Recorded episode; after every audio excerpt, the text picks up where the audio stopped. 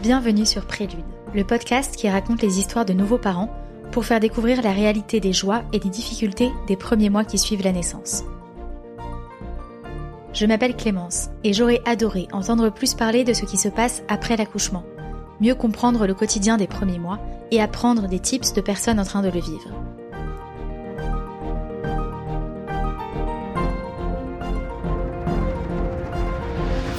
La naissance d'un enfant est un tremblement de terre, m'avait dit une amie. Ce mot m'avait marqué. Mais la grossesse et la perspective d'un premier accouchement étaient déjà tellement mystérieuses que je ne me suis pas renseignée sur ce qu'il se passe une fois que l'on revient chez soi, avec ce petit être en plus dans la famille.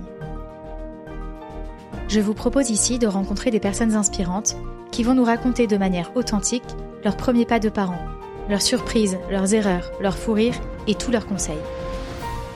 N'hésitez pas à donner votre avis grâce aux étoiles sur votre plateforme d'écoute, Apple Podcast, Spotify, Deezer, et à le partager à tous les futurs parents autour de vous. J'ai reçu aujourd'hui Anne-Sophie, qui a accouché de son bébé en siège au mois de décembre. Son bébé a manqué d'oxygène, soit pendant le travail, soit pendant l'accouchement. Elle a vécu avec son mari l'horreur de voir leur petit Léonard partir en réanimation pendant plusieurs jours, sans avoir de message d'espoir de l'équipe médicale, suspendu aux lignes des écrans de suivi. Aujourd'hui, Léonard va bien. Anne-Sophie nous raconte ce que ça fait d'être ce petit pourcentage pour qui la naissance n'est pas un moment de bonheur mais d'angoisse. Son témoignage m'a bouleversée. J'espère qu'il vous touchera autant que moi. Pour les femmes enceintes ou les futurs pères qui l'écoutent, la plupart des parents ne vivront jamais une telle expérience. Voici l'histoire d'Anne-Sophie et Lucas avec un message d'espoir. Léonard aujourd'hui a 3 mois et il se porte bien. Bonjour Anne-Sophie. Bonjour. Bienvenue dans ce podcast. Bah, merci de me recevoir Clémence. Je suis ravie que tu participes. Tu as une histoire assez particulière. On va l'écouter au fur et à mesure. Est-ce que tu peux commencer par ta grossesse? Ta présentation en fait. je pars direct. Est-ce que tu peux commencer par te présenter? Ouais, donc euh, je, je m'appelle Anne-Sophie, euh, j'ai 33 ans, euh, je suis la maman du petit Léonard. Son papa s'appelle Lucas et je suis architecte. Donc voilà, le petit Léonard est né le 7 décembre 2020 et il a maintenant quasiment trois mois. D'accord. Ta grossesse s'est passée de manière normale? Ouais, très très très normale. Voire euh, une super grossesse que j'ai trop bien vécue euh, alors que euh, c'était pas quelque chose qui m'attirait particulièrement. Euh, je me souviens euh, des premières semaines où j'étais plutôt très énervée de voir mon corps se déformer. J'avais pas envie de prendre du ventre. les gens autour de moi me disaient ah mais tu vas voir, c'est une sensation magnifique et et moi je voyais qu'une chose, c'était l'arrêt du sport et le fait de prendre du bide. Donc j'étais pas vraiment pressée de de voir la grossesse arriver en, mm. en moi et en fait euh, quand ça se dessine vraiment c'est c'est magnifique et, ça te plonge dans un état euh, totalement euh, presque onirique tu tes pensées deviennent plus claires en quelque sorte parce que t'as plus qu'une seule chose qui devient prioritaire et ça fait je trouve que ça ça met un peu d'ordre dans ta vie aussi parce que euh, euh, bah, tout le reste paraît un peu plus euh, superficiel et un peu moins important que que ce petit cette petite chose qui se développe en toi. Quoi. Vous savez que c'était un garçon? Euh, ouais, on savait que c'était un garçon. On l'a su super tôt. On l'a su à la première écho, aux trois mois. Euh, c'était hyper clair pour l'échographe et d'ailleurs c'est un peu euh, c'est un peu le premier vrai rendez-vous médical qu'on a eu parce que du coup j'ai appris euh, que j'étais enceinte le week-end de Pâques 2020 donc c'était au tout début du confinement. Et donc les premiers mois je les ai vécus euh, seul avec euh, Lucas dans mon appartement, euh, avec euh, un suivi gynéco en, en visioconférence et c'est tout. Donc, ah oui, rien d'autre. Rien d'autre. Donc je me disais ah bon bah je, je, pensais que les femmes enceintes étaient beaucoup plus monitorées, suivies, qu'il y avait beaucoup de choses à suivre. Et en fait, bon, bah, à part arrêter la charcuterie et l'alcool, il n'y avait rien à faire. et c'était aussi bien comme ça, quoi. Et donc tu arrives très en forme jusqu'à la fin de ta grossesse? Ouais, très en forme. Euh, du coup, euh, Enfin, le seul petit bémol qu'il y a eu, c'est à la troisième écho, où l'échographe nous a annoncé que le bébé était en siège.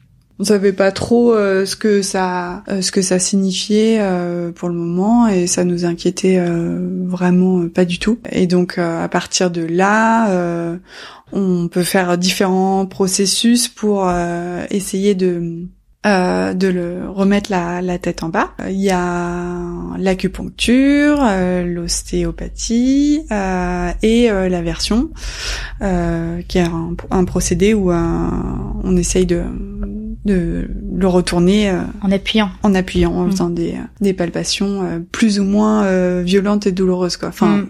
c'est pas c'est pas une partie de plaisir. Après, bon, c'est pas c'est pas si horrible que ça, mais Donc toi, tu l'as vécu.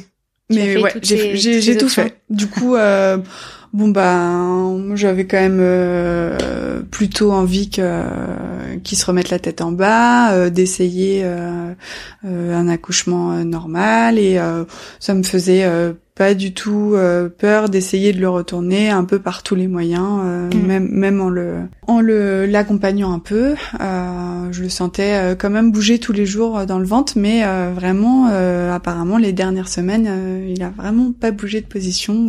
je sentais sa petite tête sur sur le côté gauche et ses petits pieds sur le côté droit en bas. Ah oui, tu sentais ah, où était la tête. Je savais où était la tête. C'est drôle, moi j'ai jamais su. Je cherchais à savoir et j'ai jamais j'ai jamais compris. Ben après c'est peut-être l'échographe qui m'a dit sa tête est là et après je continue à faire attention et je la voyais vraiment euh, dépasser. Euh, parfois je me réveillais le matin en disant ah je crois qu'il a bougé et en fait euh, non non sa tête était quand même encore là. Enfin voilà je me trompais un peu mais mais je finissais par repérer un peu.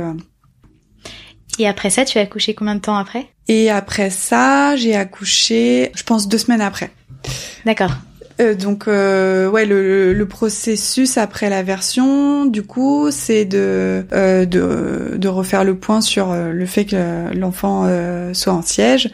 Donc il y a plusieurs types de sièges. Il peut avoir les jambes croisées en tailleur. Dans ce cas-là c'est plus difficile pour accoucher. Une jambe en haut une jambe en bas. Là c'est encore plus ah complexe. Moi il avait les deux jambes relevées au niveau de la tête ce qu'on appelle un siège décomplété et ce qui est plutôt favorable pour accoucher D'accord. Donc ça c'est une première case de, de cocher en quelque sorte. Ensuite on te demande euh, de faire une radio du bassin pour euh, voir si ton bassin est assez large. Euh, Parce que en sortant par les fesses, euh, c'est beaucoup plus large qu'une tête, c'est ça C'est plus. Et, et, ben pas du tout en fait. Je, je me disais oula, il va sortir les fesses en bas et, et ses cuisses contre son ventre, donc ça va être énorme à mm. sortir. Et en fait, on te dit que ça c'est plus petit qu'une tête, mais on fait la radio du bassin pour mesurer plutôt l'écartement des hanches par rapport à, à la taille du crâne et euh, surtout pour voir si euh, la tête va pas coincer ah à, la fin. D'accord. Et donc voilà, donc je fais la radio du bassin euh, qui doit être complétée par une échographie que je fais à la maternité. Et quand quand on compare les deux, tête plus bassin, on me dit ça ça passe largement. D'ailleurs mon copain avait Lucas avait commencé par dire ah bah toi c'est mort, t'as des hanches toutes fines, ça passera jamais. Et en fait ça, ça je joue pas du tout à ça. Enfin c'est de toute façon, c'est une comparaison entre les deux. Ouais. Euh, et en plus, euh, ben le, moi j'avais un bébé assez euh, petit. Il faisait, euh, ils avaient estimé qu'il faisait 2,6 kg, donc ça passait largement. Les médecins de la maternité m'ont dit bon, vous avez tous les éléments pour accoucher en siège. Malgré tout, c'est un accouchement qui qui présente un petit risque, donc on te laisse le choix de décider si tu veux une césarienne ou pas. Enfin, en fait, le fait qu'on me laisse le choix à ce moment-là m'a beaucoup, beaucoup perturbée parce que euh, j'ai toujours eu pour habitude de m'en remettre au corps médical. Je suis pas du tout angoissée ni hypochondriaque. J'ai des, j'ai de la famille euh, médecin, mes deux parents, ma sœur sont médecins, et en général, quand on me dit euh, quelque chose, euh, je, je m'exécute. Mm. Enfin, je, je vais jamais à l'encontre d'un, d'un avis médical. Et là, le fait qu'on me laisse choisir bah, j'ai pas forcément compris euh, pourquoi, euh, parce que j'aurais préféré qu'on me dise euh, qu'est-ce qu'il fallait faire. Ouais, ouais, ce qu'on me recommande.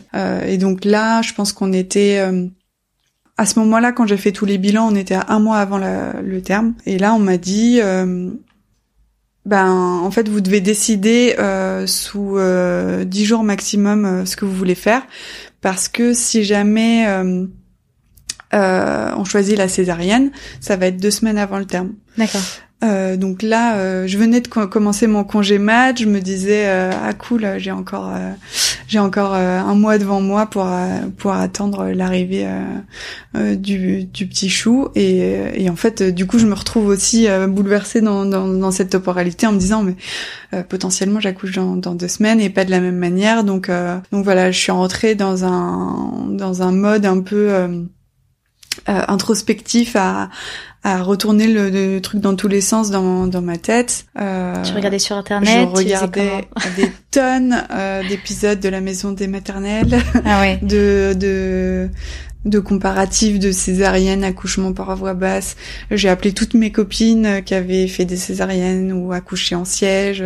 Enfin, j'essayais de récupérer un peu euh, toutes les infos que je pouvais autour de moi euh, parce que c'est vrai que pendant cette période-là, du coup, euh, j'ai pas eu l'impression d'avoir été beaucoup euh, renseignée par le corps médical. En gros, j'ai j'étais à la maternité, ils m'ont dit euh, tout est ok pour euh, pour accoucher par voie basse, mais après ils m'ont renvoyé chez moi en disant on vous laisse réfléchir et euh, débrouillez-vous avec ça. Les questions sont arrivées après et t'avais pas les réponses. Ben du coup ouais, j'avais rendez-vous une semaine plus tard. Quand je suis retournée à la maternité, j'ai vu euh, j'ai vu euh, ce gynécologue euh, une dernière fois et j'étais encore en train d'hésiter et là je lui ai dit euh, je suis un peu cartésienne, je j'ai pas forcément je suis pas forcément hyper tête brûlée et donc je lui ai dit bah, je pense que je penche un peu plus pour la césarienne.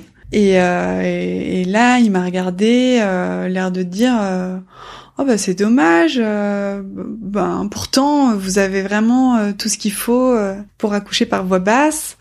Euh, vous êtes vraiment sûr Et euh, du coup je je l'ai regardé interloqué et j'ai dit euh, bon bah je vais encore re-réfléchir.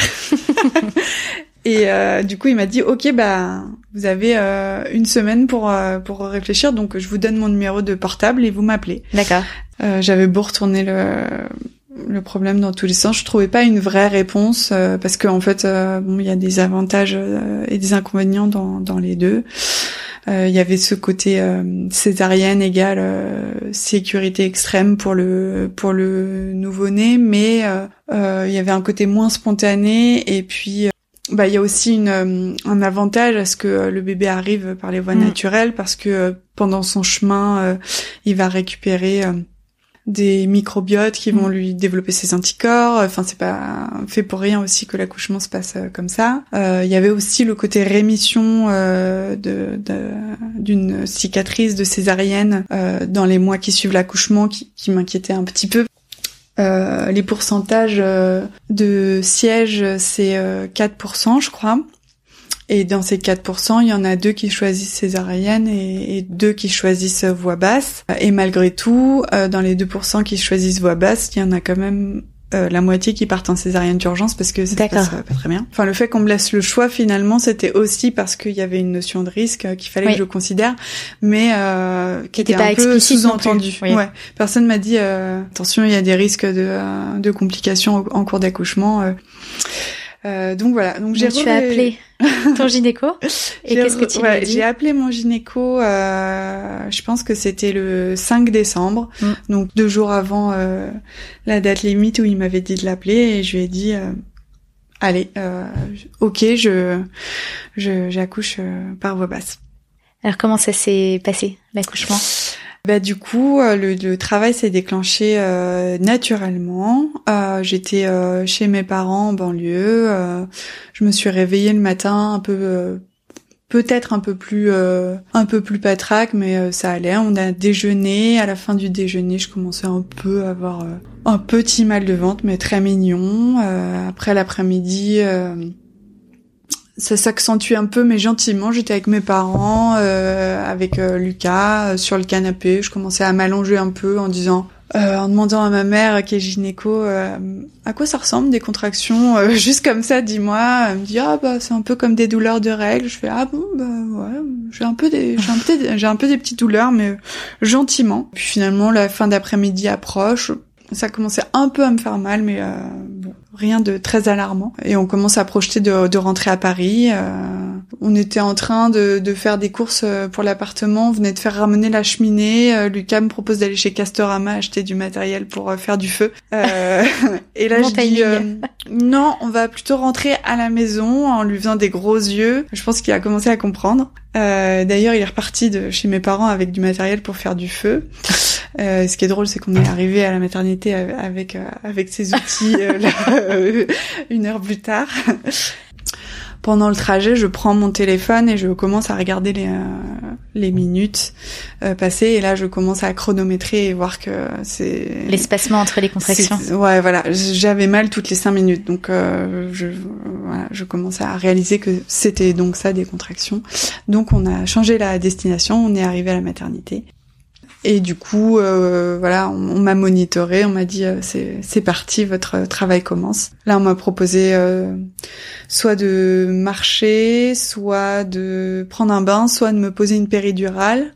Je croyais pas vraiment que j'étais en train d'accoucher. J'avais envie de connaître un peu plus ce que c'était que cette douleur de, de contraction. J'ai choisi d'abord de marcher. Ça n'a pas pas du tout fonctionné, je pouvais plus marcher en fait, donc j'ai choisi l'option bain. Euh, ça m'a pas forcément très bien relaxé, je pense que je suis restée une heure euh, péniblement dans un dans un bain d'eau chaude, mais euh, en fait chaque contraction devenait vraiment difficile, donc là j'ai demandé la péri. Au bout de au bout d'un quart d'heure de péri je ressentais euh, plus aucune douleur, j'allais très bien. Là, euh, euh, les sages-femmes ont, conseillé à Lucas d'aller bah, récupérer la valise de maternité à la maison, redéposer ses outillages de, feu de bois, manger un petit morceau car la, nuit allait être longue parce que du coup il était environ 22 heures. Mm. Et puis voilà, laisser le travail se faire correctement en salle. Euh, j'ai perdu euh, les os euh, euh, toute seule en, en salle de, de travail. J'ai explosé de rire. J'étais toute seule sur mon téléphone. J'ai envoyé un texto à Lucas en disant rupture de la poche. Et il m'a répondu en disant ça veut dire quoi?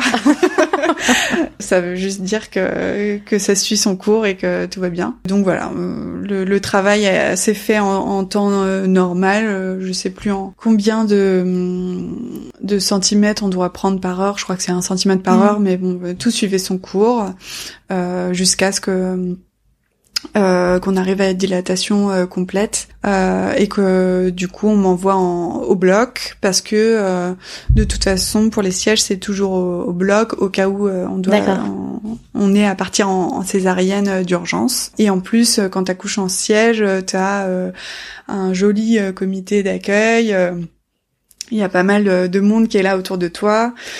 Euh, t'as sage-femme, infirmière, interne, gynéco, euh, anesthésiste, voire euh, les stagiaires euh, qui traînent par là parce que euh, ils voient pas beaucoup de, de sièges dans l'année. Et après, j'avais vraiment l'impression d'avoir un, une super équipe autour de moi parce que dès le début de la nuit, on nous avait dit que j'étais la seule dans le service. Donc j'avais été super surveillée pendant le travail, pendant et après. Et donc euh, l'accouchement se passe euh, relativement bien, je n'avais pas de douleur, euh, j'apprends à pousser, on me dit que que ça suit son cours normalement, donc euh, quand quand t'accouches en siège, au début tu dois faire les efforts expulsifs entièrement seul. Les médecins n'ont pas le droit de, de toucher le bébé avant que je crois que avant que le son nombril soit sorti. Je pense, je pense que les, les premières poussées marchent pas forcément, mais je, je finis par bien y arriver. on entendait le, le rythme cardiaque pendant euh, pendant tout le début. Euh, la sage-femme était euh, adorable et me, me motivait, me disait que, que, que, tout allait bien. Il y avait Lucas aussi qui m'encourageait super bien comme un coach. Enfin voilà, tout suivait son cours normalement. Ensuite, il y a eu cette petite période où où on entendait peut-être un peu moins bien le signal du rythme cardiaque. Donc j'entendais la sage-femme qui demandait à l'infirmière de de monter le son parce que ben je pense qu'il y a un moment où quand le corps commence à sortir, du coup, euh, bah, les électrodes qui sont posées sur ton ventre ne donnent plus le, bon signal. Donc euh, il y a un moment où tu passes un petit peu plus à, l'aveugle. Le gynéco a recours à des manœuvres qui sont euh, normales dans les accouchements en siège. D'abord pour faire passer les épaules. donc il me semble qu'ils font passer une épaule d'abord, puis il le retourne pour faire passer l'autre épaule, et, ensuite pour pour faire sortir la tête, on retourne le bébé, le, ventre face à, à mon ventre pour le, le, suspendre par les pieds euh, pour faire sortir la tête. Euh. D'accord. Je pense que le, le, plus long a été de faire sortir euh, les fesses jusqu'au nombril et après la, la fin c'est c'est super rapide.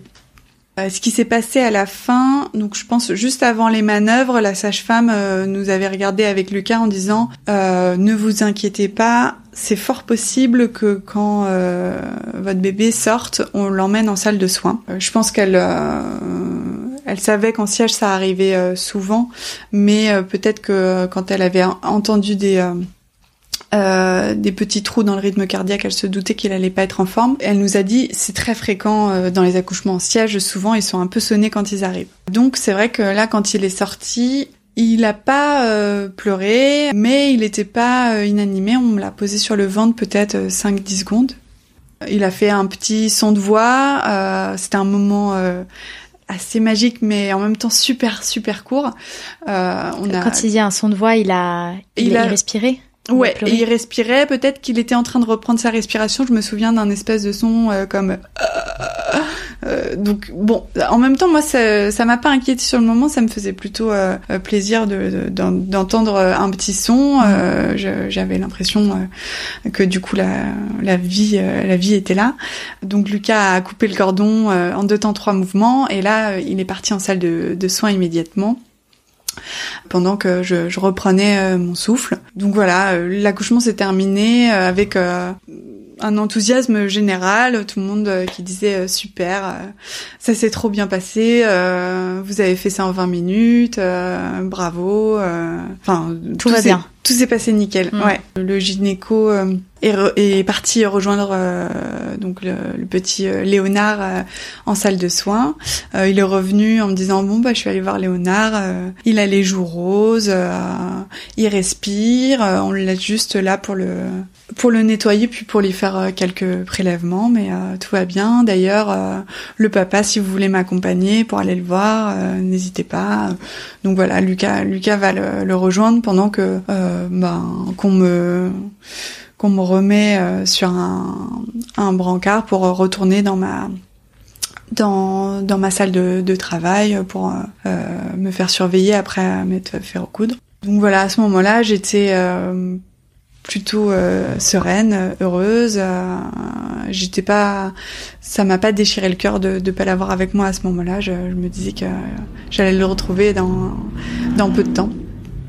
Et donc là, on, retourne en salle de travail euh, pour euh, toute cette période euh, de surveillance entre guillemets. En, gros, c'est vrai, je savais pas trop, mais deux ou trois heures après l'accouchement, mm. on te laisse dans une salle et on vient te, te, voir tous les quarts d'heure ou tous les demi-heures pour prendre ta tension et regarder que tout se passe bien, que tu fais pas d'hémorragie, enfin mm. que tout va bien.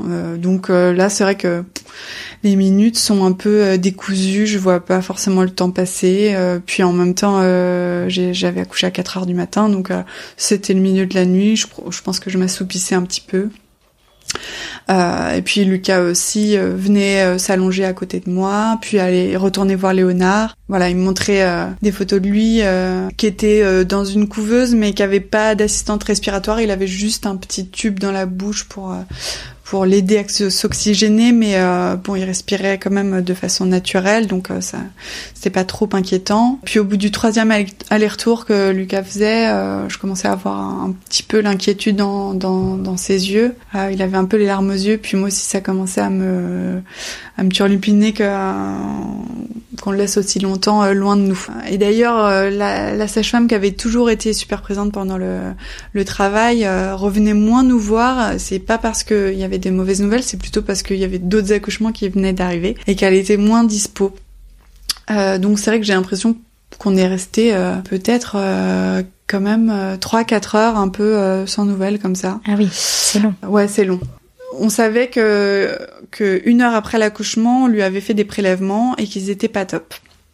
Euh, mais on nous avait dit que ça pouvait être lié à l'accouchement et qu'on attendait deux heures de vie pour refaire des prélèvements. Et là, les prélèvements de deux heures ayant été faits, on attendait les résultats. Et là, on est venu nous annoncer, peut-être à trois heures après l'accouchement, que les résultats étaient, euh, ben pas, euh, ça s'était pas amélioré sur le niveau de confort. Euh, donc là, on a commencé à nous parler de le transférer dans un service. Euh, et on nous a dit, euh, faut qu'on voit, faut qu'on fasse analyser les résultats par euh, la pédiatre. c'était quoi comme comme analyse ou comme résultat Alors, je, je crois que c'était le, le score d'Abgar APGAR, qui, qui doit être euh, la synthèse de, des tests cliniques, euh, des réflexes archaïques, euh, de succion, de, de marche du nourrisson, de voilà, d'état de tonicité globale. Et puis il y a aussi les, des prélèvements médicaux sur le cordon qui témoignent des bons échanges d'oxygène qui ont eu lieu entre le fœtus et le, et le placenta euh, durant les dernières heures. Et ce taux était pas bon du tout, ce qui euh, laissait présager d'un manque d'oxygène euh, pendant les dernières heures, donc soit pendant l'accouchement, soit pendant le travail. À ce moment-là, vous étiez à l'hôpital? Ouais, on était à donc on était à, à l'hôpital à la maternité euh, euh, où j'ai accouché qui était un type 3 et d'ailleurs euh, on m'avait euh, beaucoup demandé pendant ma grossesse pourquoi j'avais choisi un type 3. Donc type 3 c'est le plus médicalisé possible. Ouais, c'est ça. Et euh, sachant que j'avais aucun mauvais antécédent, que ma grossesse était pas du tout euh, à, risque, mais moi comme je suis pas, je suis pas du tout euh, une aventurière, je m'étais dit ben s'il y a un hôpital qui est le plus équipé possible, autant choisir celui-là au cas où il y ait un, un souci. On sait jamais. Et bon ben pour le coup j'avais fait le bon choix parce que là on a commencé à nous parler d'un transfert donc soit je pense qu'il y a un service un peu soft qui s'appelle euh, euh, mère-enfant, euh, qui est au service suite de couche normale, soit en néonatologie, soit en soins intensifs, soit en réanimation. Et donc là, ouais, trois heures après l'accouchement, on nous dit qu'ils doivent faire un choix entre ces, ces, quatre services. Et on vient nous annoncer qu'ils ont choisi la réanimation. Donc le plus... Donc le plus... grave. Le plus grave, ouais. En, ouais. Donc ça signifiait que les résultats étaient pas bons du tout. Quoi.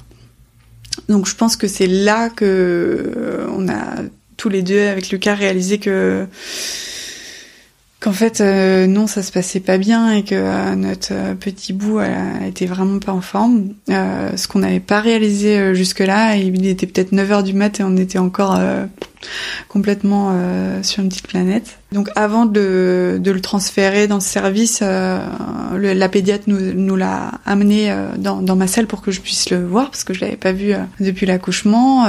donc elle nous l'a apporté sous une couveuse pour me montrer qu'il était quand même vivant, qu'il bougeait, qu'il avait une bonne couleur. Il était sous cette petite bulle en plastique, mais voilà, il était quand même animé ce qui m'a rassurée et fait euh, complètement euh, pleurer. Et donc le temps euh, qu'on me remette sur un siège roulant et puis lui qu'on l'installe en, réanimation, il était peut-être 10 heures du matin. là, la sage-femme nous a dit qu'on pouvait euh, soit aller s'installer dans, ma chambre, euh, soit euh, aller le voir en réanimation, en nous disant que ma chambre était au cinquième, que lui il était en réanimation, qu'il fallait faire prendre l'ascenseur, monter au quatrième, faire un code pour entrer dans le service. Là, on comprenait plus rien. même Lucas, qui avait plus ou moins les idées un tout petit peu plus claires que moi peut peut-être euh, été largué euh, par ces explications. Donc euh, la sage-femme a été adorable. Elle, a vu qu'on qu'on était perdu et elle a décidé de nous accompagner jusqu'au service de réanimation parce que euh, effectivement, tu dois prendre un ascenseur dans une maternité que tu connais pas. Euh, tu traverses l'hôpital. Tu traverses l'hôpital, euh, rentrer dans ce service. Euh, c'est très impressionnant la réanimation. En plus. Ouais, et puis c'est arriver devant une porte euh, fermé où il y a un téléphone digicode où il faut faire un code pour rentrer. Euh, là, quelqu'un décroche et puis il faut dire euh, bonjour, je suis la maman de Léonard pour rentrer. Euh, enfin, c'est hyper codifié en fait. Mm. Heureusement qu'elle nous a pas laissé y aller tout seul parce que je, je crois qu'on serait jamais arrivé. et puis là, on est arrivé, je pense, à, à 10 heures dans ce service de réanimation où euh, t'as un grand couloir et puis chaque enfant a une salle avec une petite ardoise où est marqué son nom.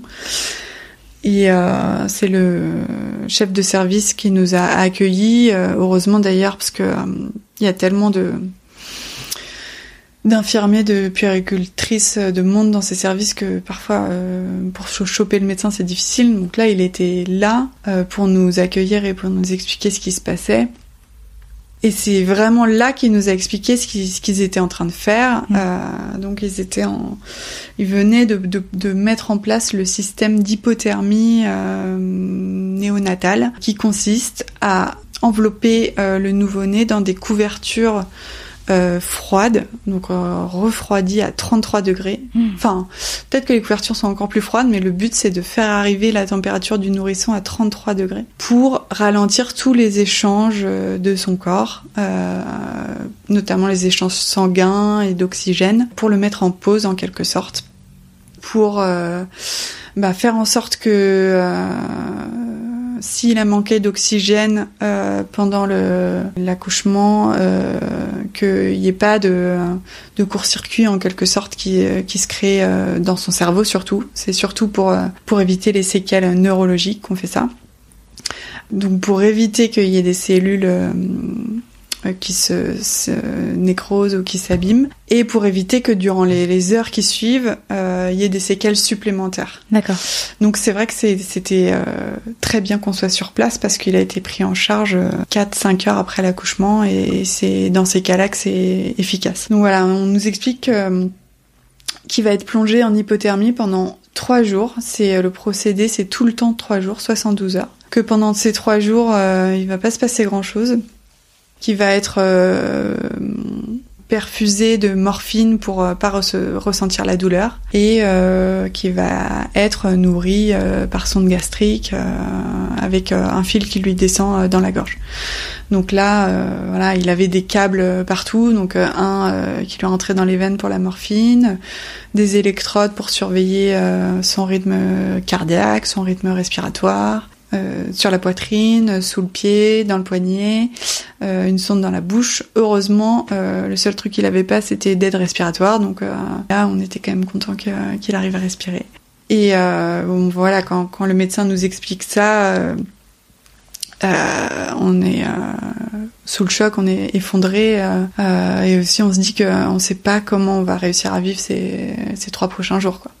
Il bougeait pas à ce moment-là? Euh, ben si euh, il était euh, euh, dans une petite couveuse à l'air libre. Enfin, je veux dire, il y avait juste un, un bac avec quatre bords, mais on pouvait on pouvait le, le, le toucher. D'accord. il avait pas les yeux ouverts, mais je pense qu'il avait les, les membres qui bougeaient un peu au ralenti, comme s'il pédalait un peu avec les mains et les bras mmh. dans le vide. Donc bon, ça allait. on n'avait pas l'impression qu'il était dans le coma.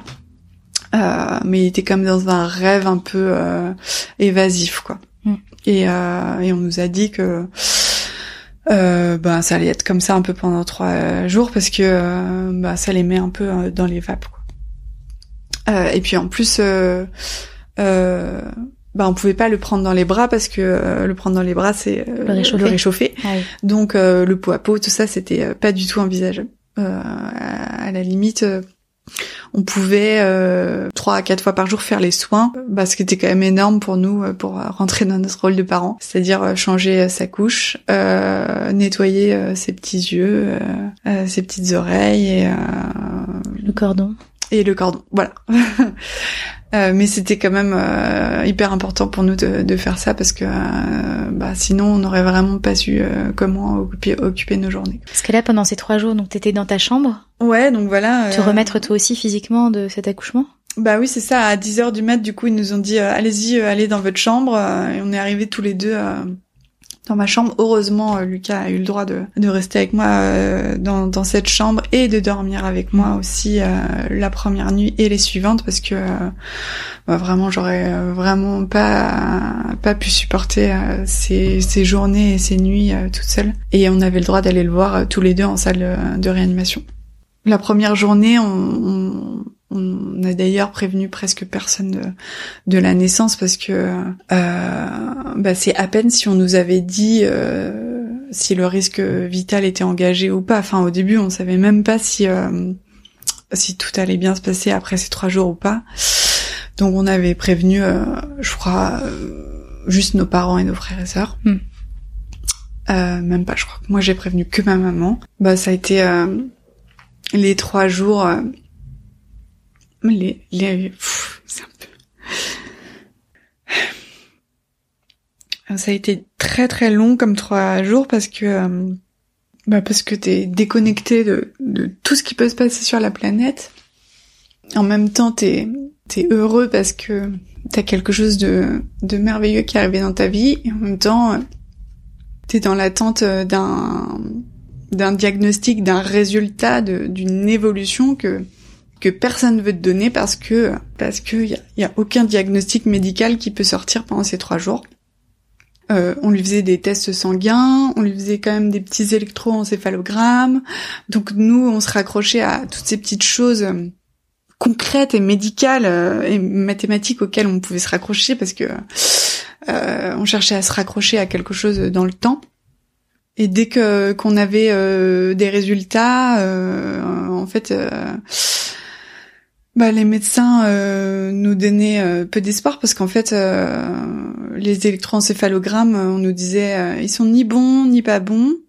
donc on disait ah bon, mais ça veut dire que ça va pas mieux? On disait bah non, mais en fait, de toute façon, il est en hypothermie, donc il est au ralenti, donc les les échanges peuvent pas se faire normalement. Donc un, un, un EEG mauvais en hypothermie, ça ne peut rien dire. Donc, euh, tu peux même pas te à, à ça. on se demandait à quoi ça servait de les faire, si c'était pour nous dire ah, c'est mauvais mais ça sert à rien. Euh, mais bon, voilà, euh, on a euh, passé beaucoup de temps euh, sur un siège à, à le regarder et à pas faire grand chose. Euh, moi, j'avais euh, une petite occupation euh, qui m'a quand même aidé à, à, passer le temps sur ces trois jours, c'était de tirer mon lait. Parce que du coup, il était nourri à la sonde enfin avec euh, du lait en poudre pendant les tout premiers jours, mais on pouvait quand même lui donner mon colostrum qui est euh, hyper important pour euh, lui fournir les anticorps nécessaires. Et puis moi je me disais bon j'avais vraiment pas du tout choisi d'allaiter avant d'accoucher, je, je savais pas du tout comment j'allais vivre la chose une fois qu'il serait là, mais bon voilà pendant, pendant ces trois jours c'était vraiment la seule et unique chose que je pouvais faire. Donc il y avait même pas de questions qui se posaient j'avais mon petit tire-lait euh, toutes les trois heures et euh, ça me ça me rythmait un peu mes journées. Mm. Euh, je le faisais même dans la salle à, côté de lui. Et le lait pouvait lui être et, le, lait pouvait lui être administré en seringue. D'accord.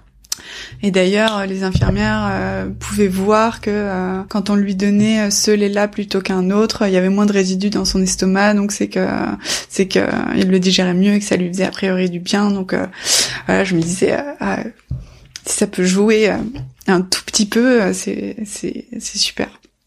Voilà, les trois jours ont fini par euh, par euh, par passer. on n'avait bien sûr aucune visite possible et en même temps, on n'avait pas forcément envie que les gens viennent nous voir nous sans pouvoir voir Léonard et on n'avait aucun sujet de conversation à part vraiment parler euh, de la pluie et du, beau temps ou alors pleurer si on, si on parlait de, euh, de Léonard. Donc voilà, c'était un peu euh, un peu dur de, de faire passer le temps et en même temps on pouvait pas passer toute la journée dans cette salle horrible avec des bips affreux et puis d'autres enfants en réanimation à côté avec certainement plein d'autres cas cliniques assez inquiétants. voilà, c'est un univers assez anxiogène.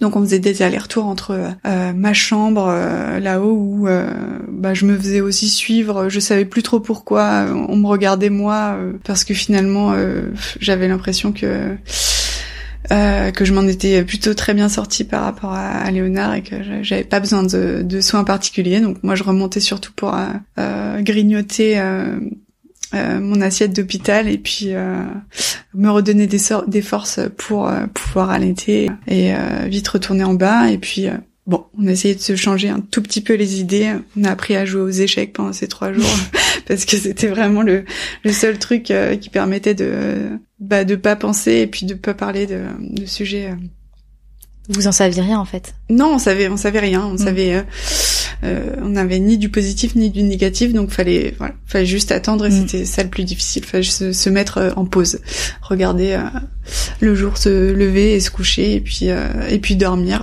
si on y arrivait. Et est arrivé le quatrième jour où on nous a dit euh, que c'était le jour euh, du réchauffage, qu'on attendait un peu euh, comme le jour où tout allait se, se passer. donc on nous avait dit voilà, ce jour-là, on va le réchauffer, et puis en fonction de comment il réagit, bah, on verra ce qu'on fait. Donc, c'est difficile d'arracher des des mots aux médecins dans ces cas-là parce que bah, ils ont totalement raison, mais personne veut nous parler de des possibilités, qu'elles soient positives ou négatives, parce que euh, ça sert à rien de poser des mots sur ce qui n'existe pas encore. Donc, euh, on savait absolument pas ce que ça voulait dire. Euh, on verra ce qui va se passer et et on saura peut-être pas ce qui ce qui pouvait mal se passer parce que finalement ça s'est bien passé. donc je crois qu'on le réchauffe de 0,5 degrés toutes les heures, donc ça prend la journée. Mm. Donc là on a passé toute la journée en salle avec lui bah, il s'est réveillé progressivement. Euh, on l'avait déjà vu ouvrir un peu les yeux, mais ce jour-là, il a vraiment beaucoup plus ouvert les yeux et euh, je vais pas dire qu'il faisait des sourires, mais euh, il avait l'air éveillé et il avait un, un, bon comportement.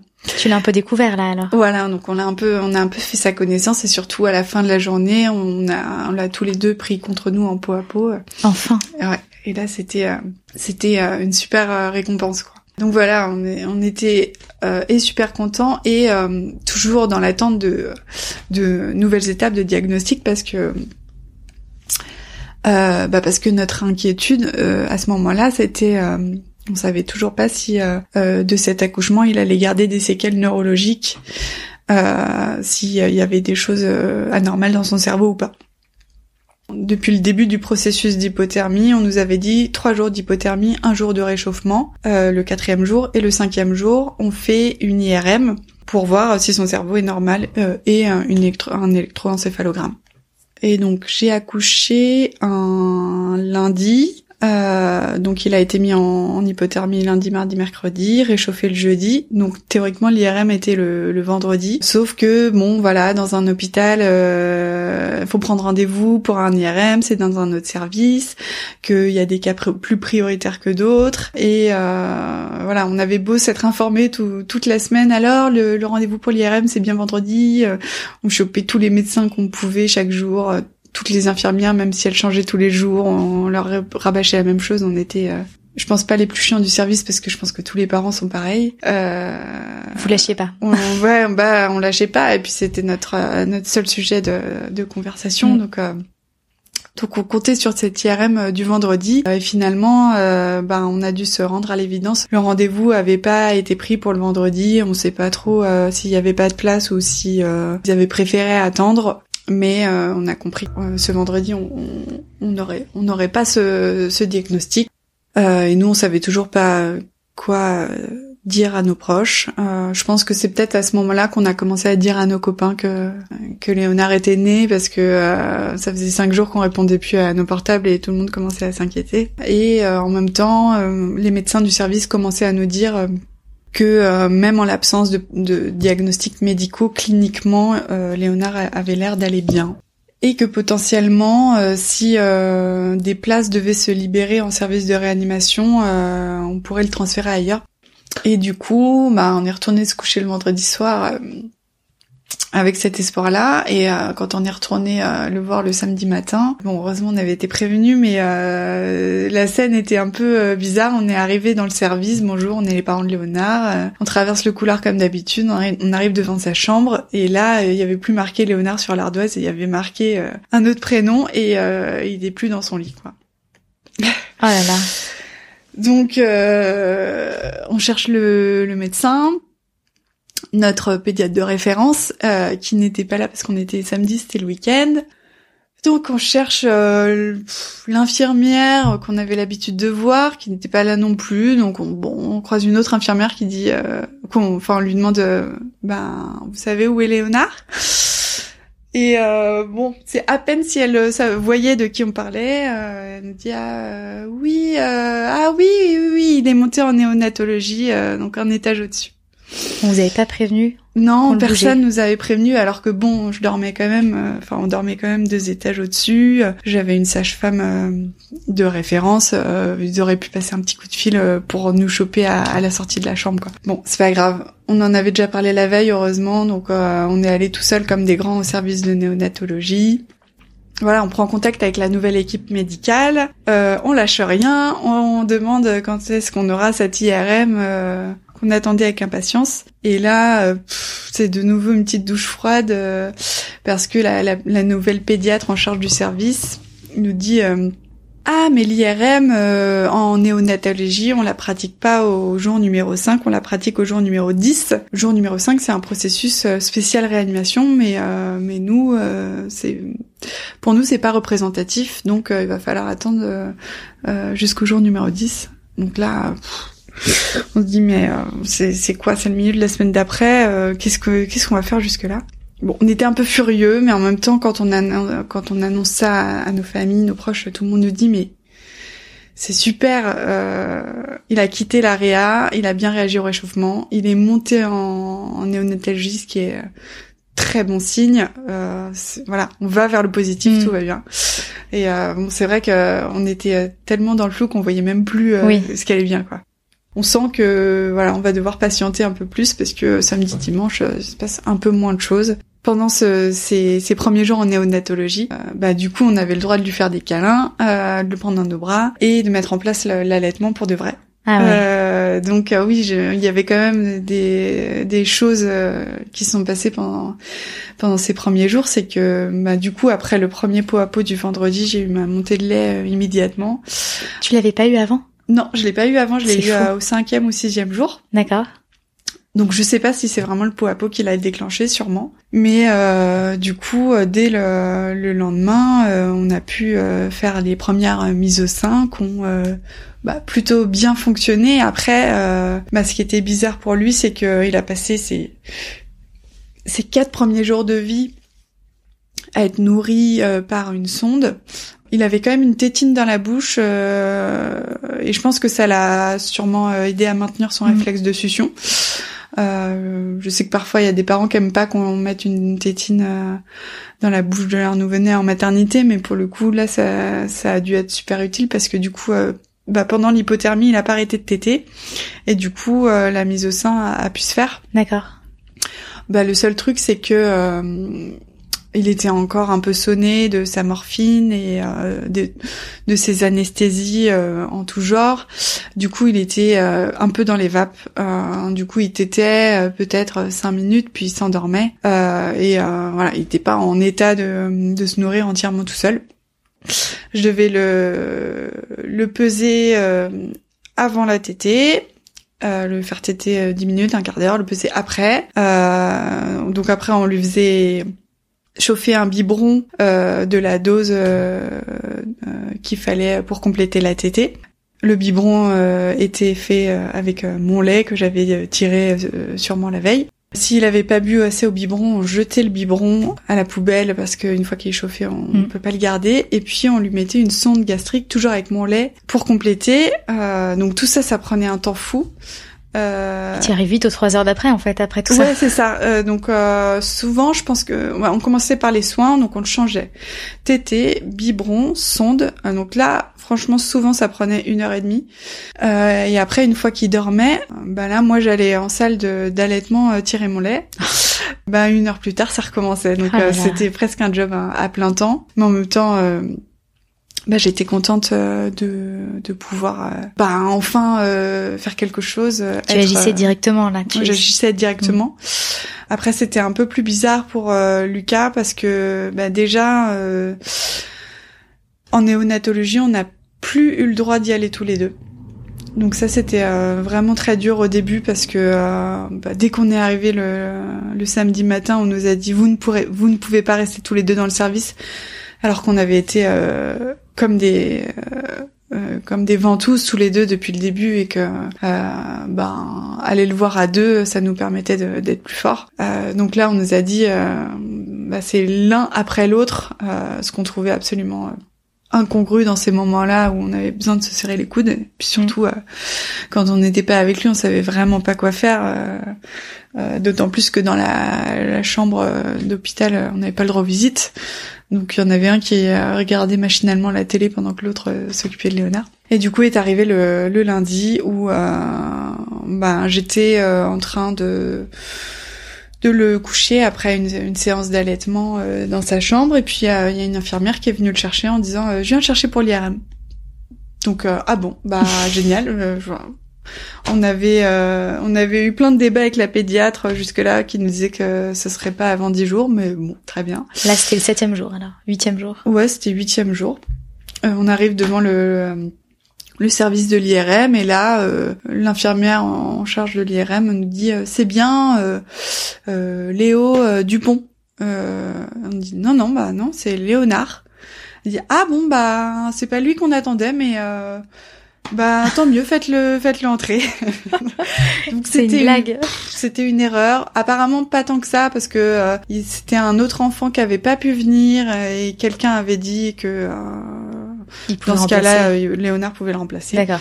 Donc euh, voilà, ils ont fait cette IRM. On a dû attendre le lendemain soir, je crois, pour avoir les résultats. Ah oui, c'est long. Donc voilà, c'est long. Donc euh, pendant neuf jours, on a attendu ces résultats et le neuvième jour, il nous a annoncé que l'IRM était totalement normal et je pense que c'est c'est vraiment ce jour-là qu'on a recommencé à respirer quoi. Quel soulagement. Ouais, c'était c'était euh, incroyable. Enfin, on nous a dit euh, que son cerveau euh, n'avait pas de séquelles et c'est c'est vraiment tout ce qu'on attendait et enfin l'espoir qui est vraiment revenu revenu dans nos vies quoi.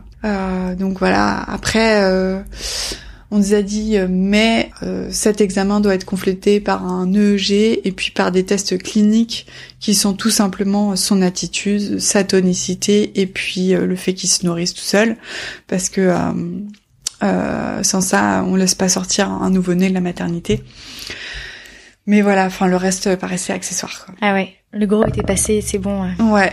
Voilà, après on était comme des dingues à essayer de le de le de le faire euh, se nourrir tout seul, toujours en alternance avec euh, tété, euh, biberon et sonde. On avait l'impression de on avait l'impression de, de, vraiment commencer à, à, vraiment faire connaissance avec lui et puis cette dernière cette deuxième semaine, elle était remplie de, de, bonheur pour nous. Aussi, j'ai oublié de préciser que ça a été un peu dur qu'on nous demande de quitter la maternité parce que du coup au bout de huit jours euh, d'hospitalisation pour moi et pour Lucas qui euh, avait eu le droit de dormir huit jours à, côté de moi, euh, ben on nous a fait comprendre que on n'avait plus besoin de de soins ah oui. ni lui ni moi et qu'il fallait libérer la chambre. On a vidé la chambre et on est retourné vivre chez nous. Quand on m'en a parlé trois jours plus tôt, je trouvais ça inconcevable euh, de ne pas dormir au même endroit que mm. que Léonard et euh, je pensais que ce serait insoutenable. Puis finalement, euh,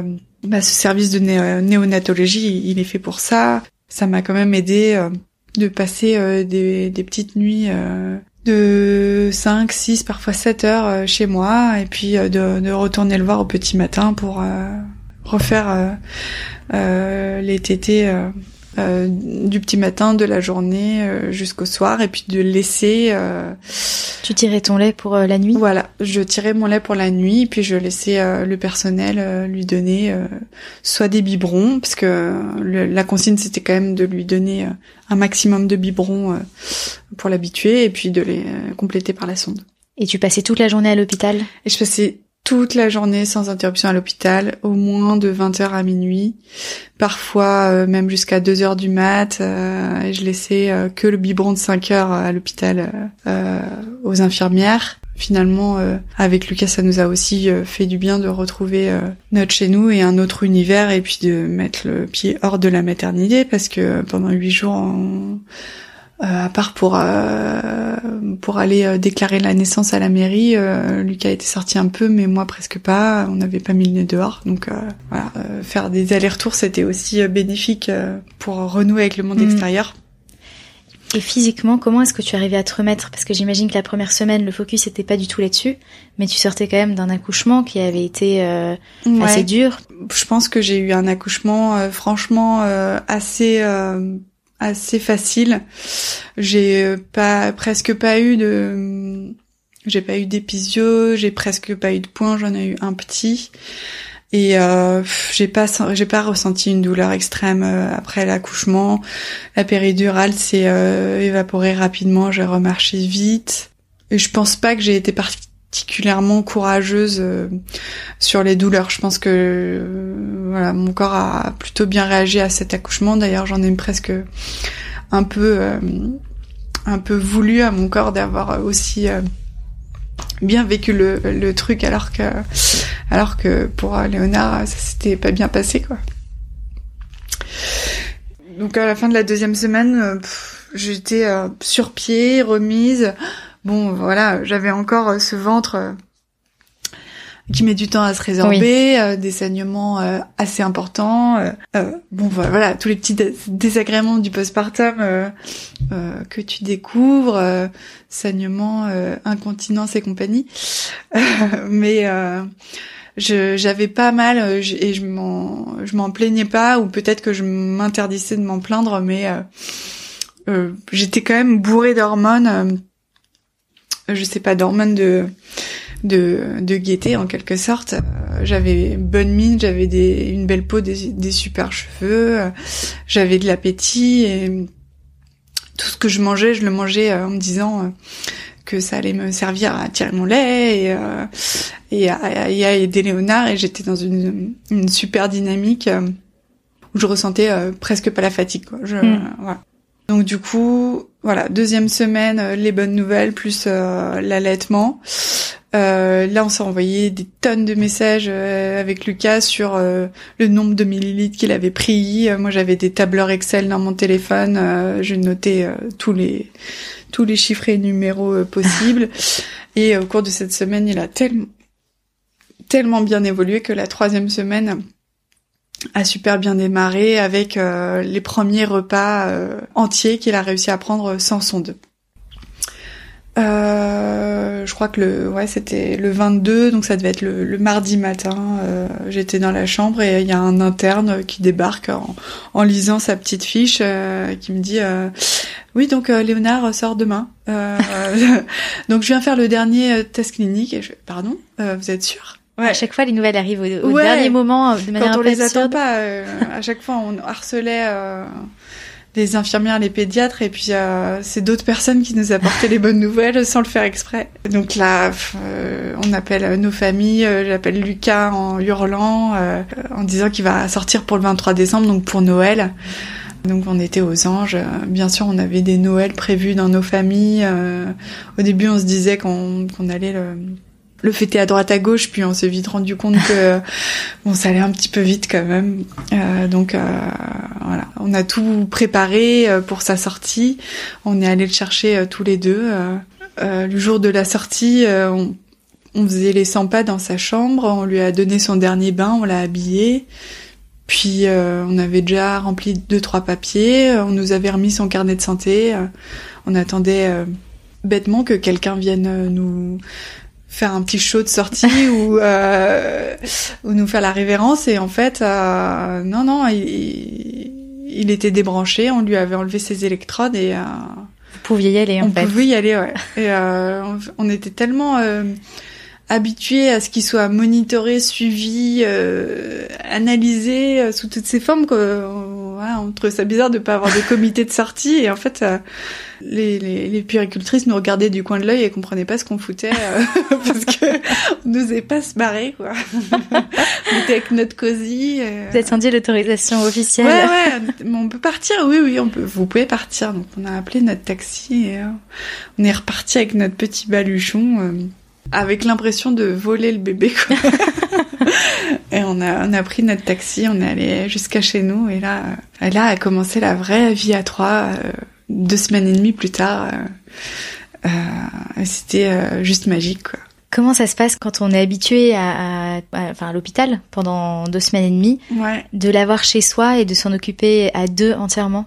Euh, bah déjà euh, de retrouver euh, la possibilité d'être à trois ensemble tout le temps, c'est génial. Enfin, enfin, on avait l'impression d'avoir été coupé de ces moments à trois. On n'était que deux tout le temps et ça, ça nous manquait. Heureusement, la maternité on avait trouvé un moyen de s'espionner l'un et l'autre quand, quand on était avec Léonard, parce que depuis le couloir d'arriver devant le service de, réanimation, il y avait un angle vitré dans lequel on pouvait voir la fenêtre de la chambre et du coup on pouvait euh, on pouvait s'envoyer des textos en disant non tu lui mets pas bien sa couche, pas, comme ci, pas comme ça. Donc euh, ça ça nous avait aidé à créer un peu ce lien à trois malgré tout.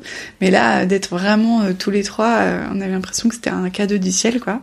Et, après, euh, il y avait un truc un petit peu euh, plus anxiogène, c'est le fait que bah il avait été sur euh, suivi, sur monitoré et médicalisé pendant deux semaines et demie et que du jour au lendemain on lui avait enlevé tous ses fils, toutes ses perfusions et qu'il était juste chez nous sans rien et ça a été un peu dur.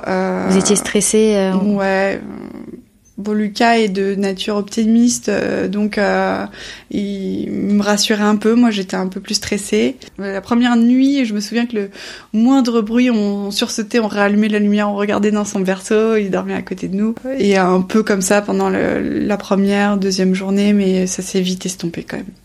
Est-ce que ça t'a aidé le fait d'allaiter, d'avoir un contact direct avec lui comme ça?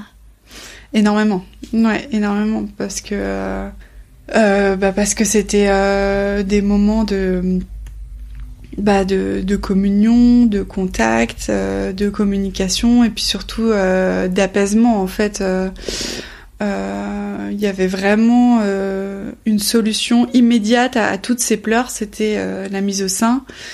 Et bon, à part quelques pleurs de décharge du soir qu'on a eu quelques fois entre 8h et minuit, comme tout le monde le dit, euh, il y avait vraiment peu de fois où euh, où il y avait des pleurs inconsolables et euh, où la mise au sein n'était pas une solution. Du coup, c'était c'était comme une arme qui marchait à tous les coups et voilà une solution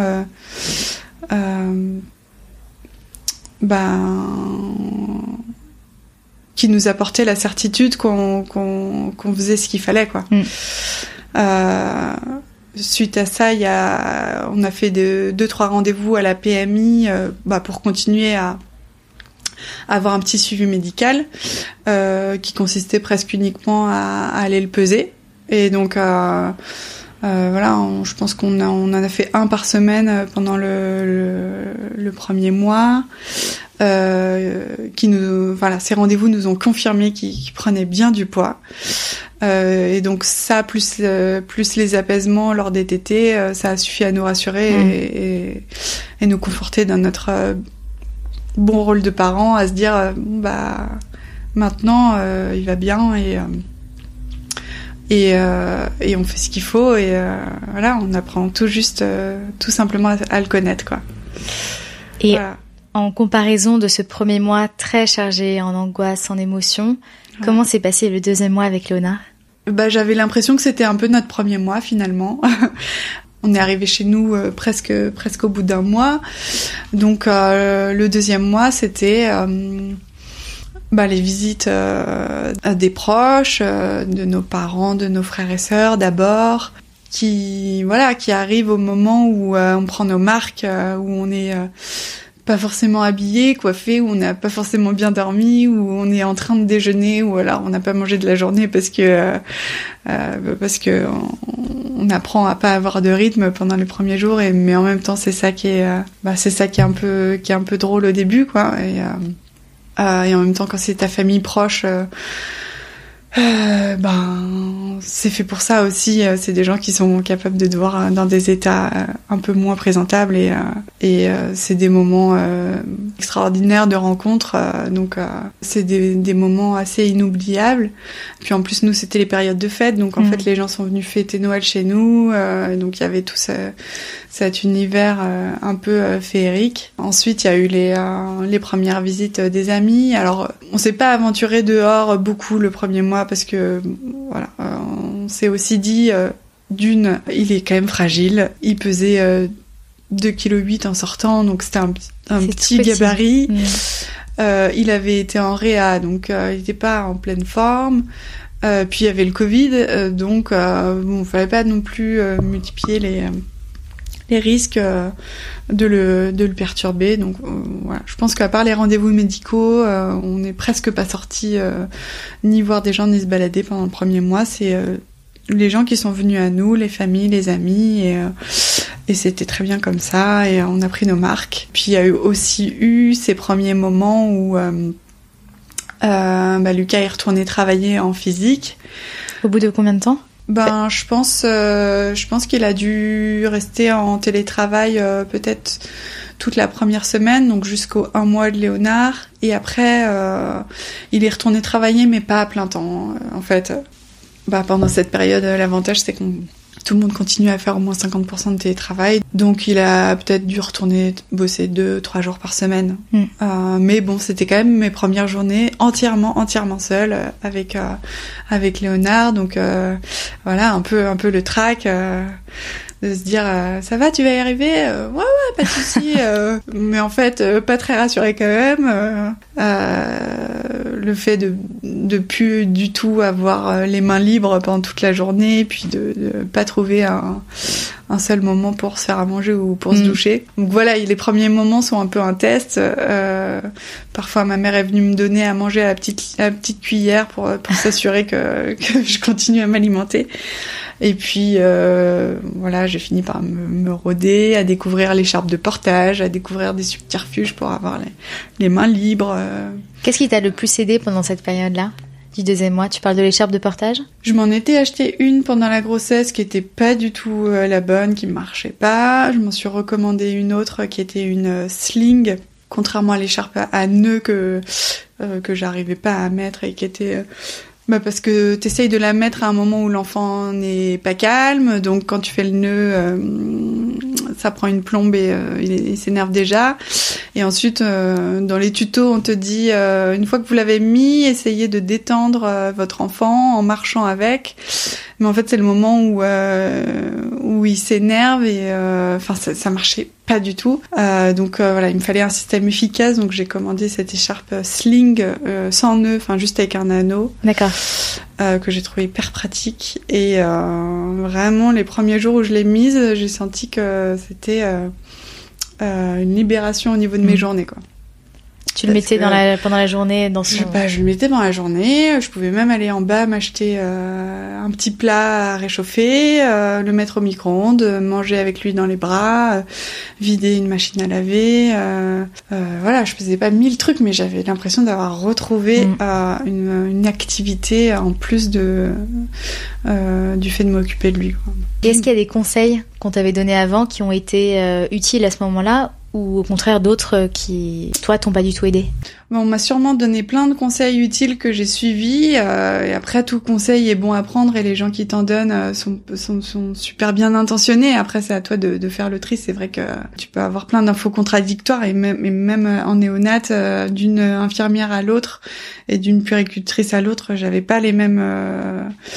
euh, les mêmes instructions et les mêmes conseils. Donc euh, parfois c'était un peu énervant aussi euh, de devoir faire le tri entre tout ça. Mais je me souviens d'un conseil qu'on m'avait donné pour me reposer, c'était de dormir quand quand le bébé dort et que je n'avais pas du tout réussi à appliquer parce que bah parce qu'en fait il s'endormait sur moi au sein et que je n'arrivais jamais à le poser dans son berceau.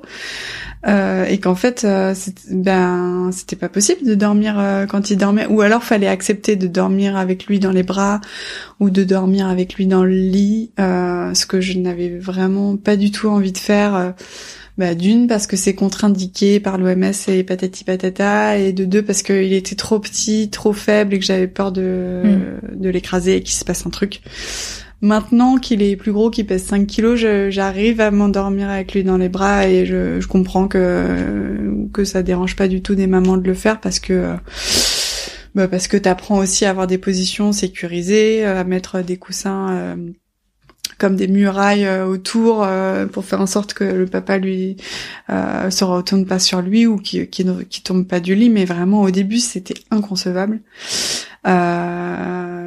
Et donc voilà pour moi dormir quand le bébé dort dans la journée c'était pas faisable. C'était pas faisable.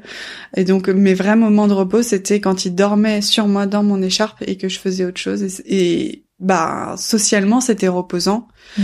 parce que euh, je pouvais quand même inviter une copine à déjeuner et puis euh, euh, bon alors pas faire à manger sur les plaques, mais préparer une salade, mettre la table, euh, mais même euh, manger avec lui dans mes bras et voilà, c'était des vrais moments de de repos et de et de, de, de, communion sans, sans avoir l'impression d'être euh, d'être cloué au canapé euh, comme comme j'étais avant. Mm.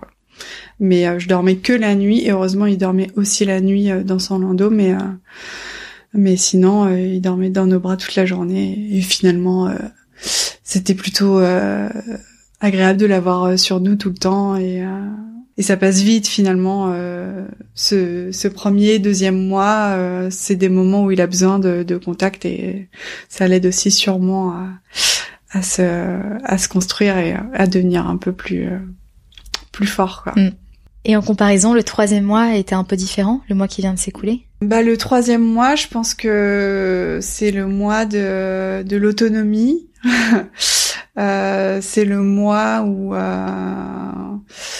ben, où on commence à se faire confiance vraiment, où on est euh, moins dans euh, où, les angoisses commencent vraiment à, s'estomper, à partir, euh, où on commence à se faire confiance, à, avoir des habitudes en tant que parent, puis aussi à percevoir des habitudes chez lui, euh, de positions dans lesquelles il s'apaise, euh, de, de prise de main qu'il aime bien.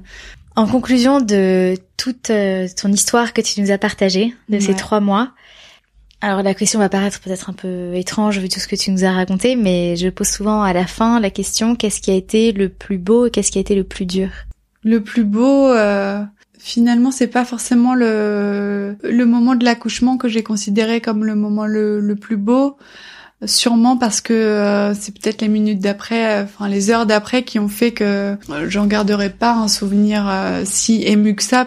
Parce que sur le moment, il allait bien, on était heureux, tout le monde nous a dit que ça allait, mais je m'en suis tellement voulu après d'avoir choisi cet accouchement naturel et peu sécurisant pour lui que euh, je peux pas dire que le moment où on a fait sa connaissance. Euh, donc je pense que, que le plus beau moment, c'est peut-être euh, le premier sourire qu'il nous a fait. Je pense que c'était il y a deux trois semaines, donc environ quand il avait deux mois et demi. Mm où là euh, c'est pas le sourire aux anges que qu'il fait quand quand il a bien mangé et qu'il est en train de s'endormir. C'est vraiment le vrai sourire social qui fait en réponse à, à tes paroles et ton sourire. Euh, on était je pense tous les deux avec Lucas au-dessus de lui avec les larmes aux yeux en, en train de euh, de réaliser que qu'il était en face de nous conscient de ses parents Béa et,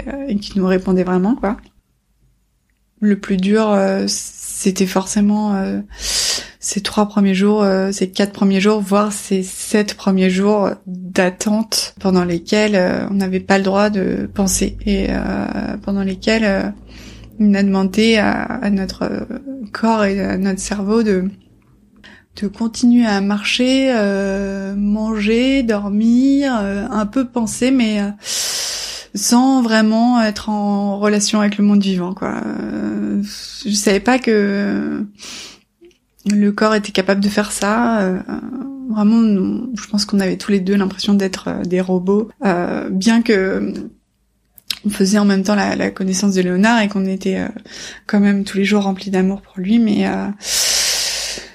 euh, voilà, émotionnellement, on était en pause et euh, euh, et c'était ça qui était le plus difficile, c'était de ne pas avoir le droit de, ressentir quoi que ce soit.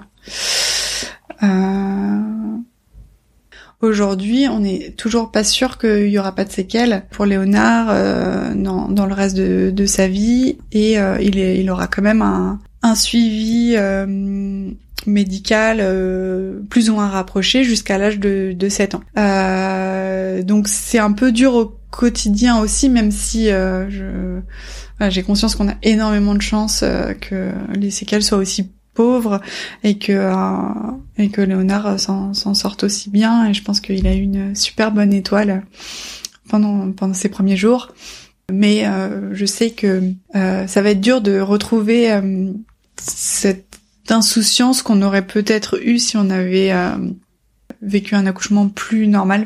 Merci beaucoup Anne-Sophie pour ce témoignage et ce que tu nous as partagé aujourd'hui. Bah, merci à toi. Bouleversant ce début de vie avec Léonard. Merci beaucoup Anne-Sophie. Merci Clémence. J'espère que cet épisode vous a plu. Il dure presque le double du temps des autres épisodes. Nous avons terminé avec Anne-Sophie dans le noir. Je ne m'étais même pas rendu compte que la nuit tombait. Si vous le souhaitez, n'hésitez pas à noter le podcast Prélude sur Apple Podcast. Et je vous dis à la semaine prochaine pour le quatrième épisode avec Antoine. À bientôt!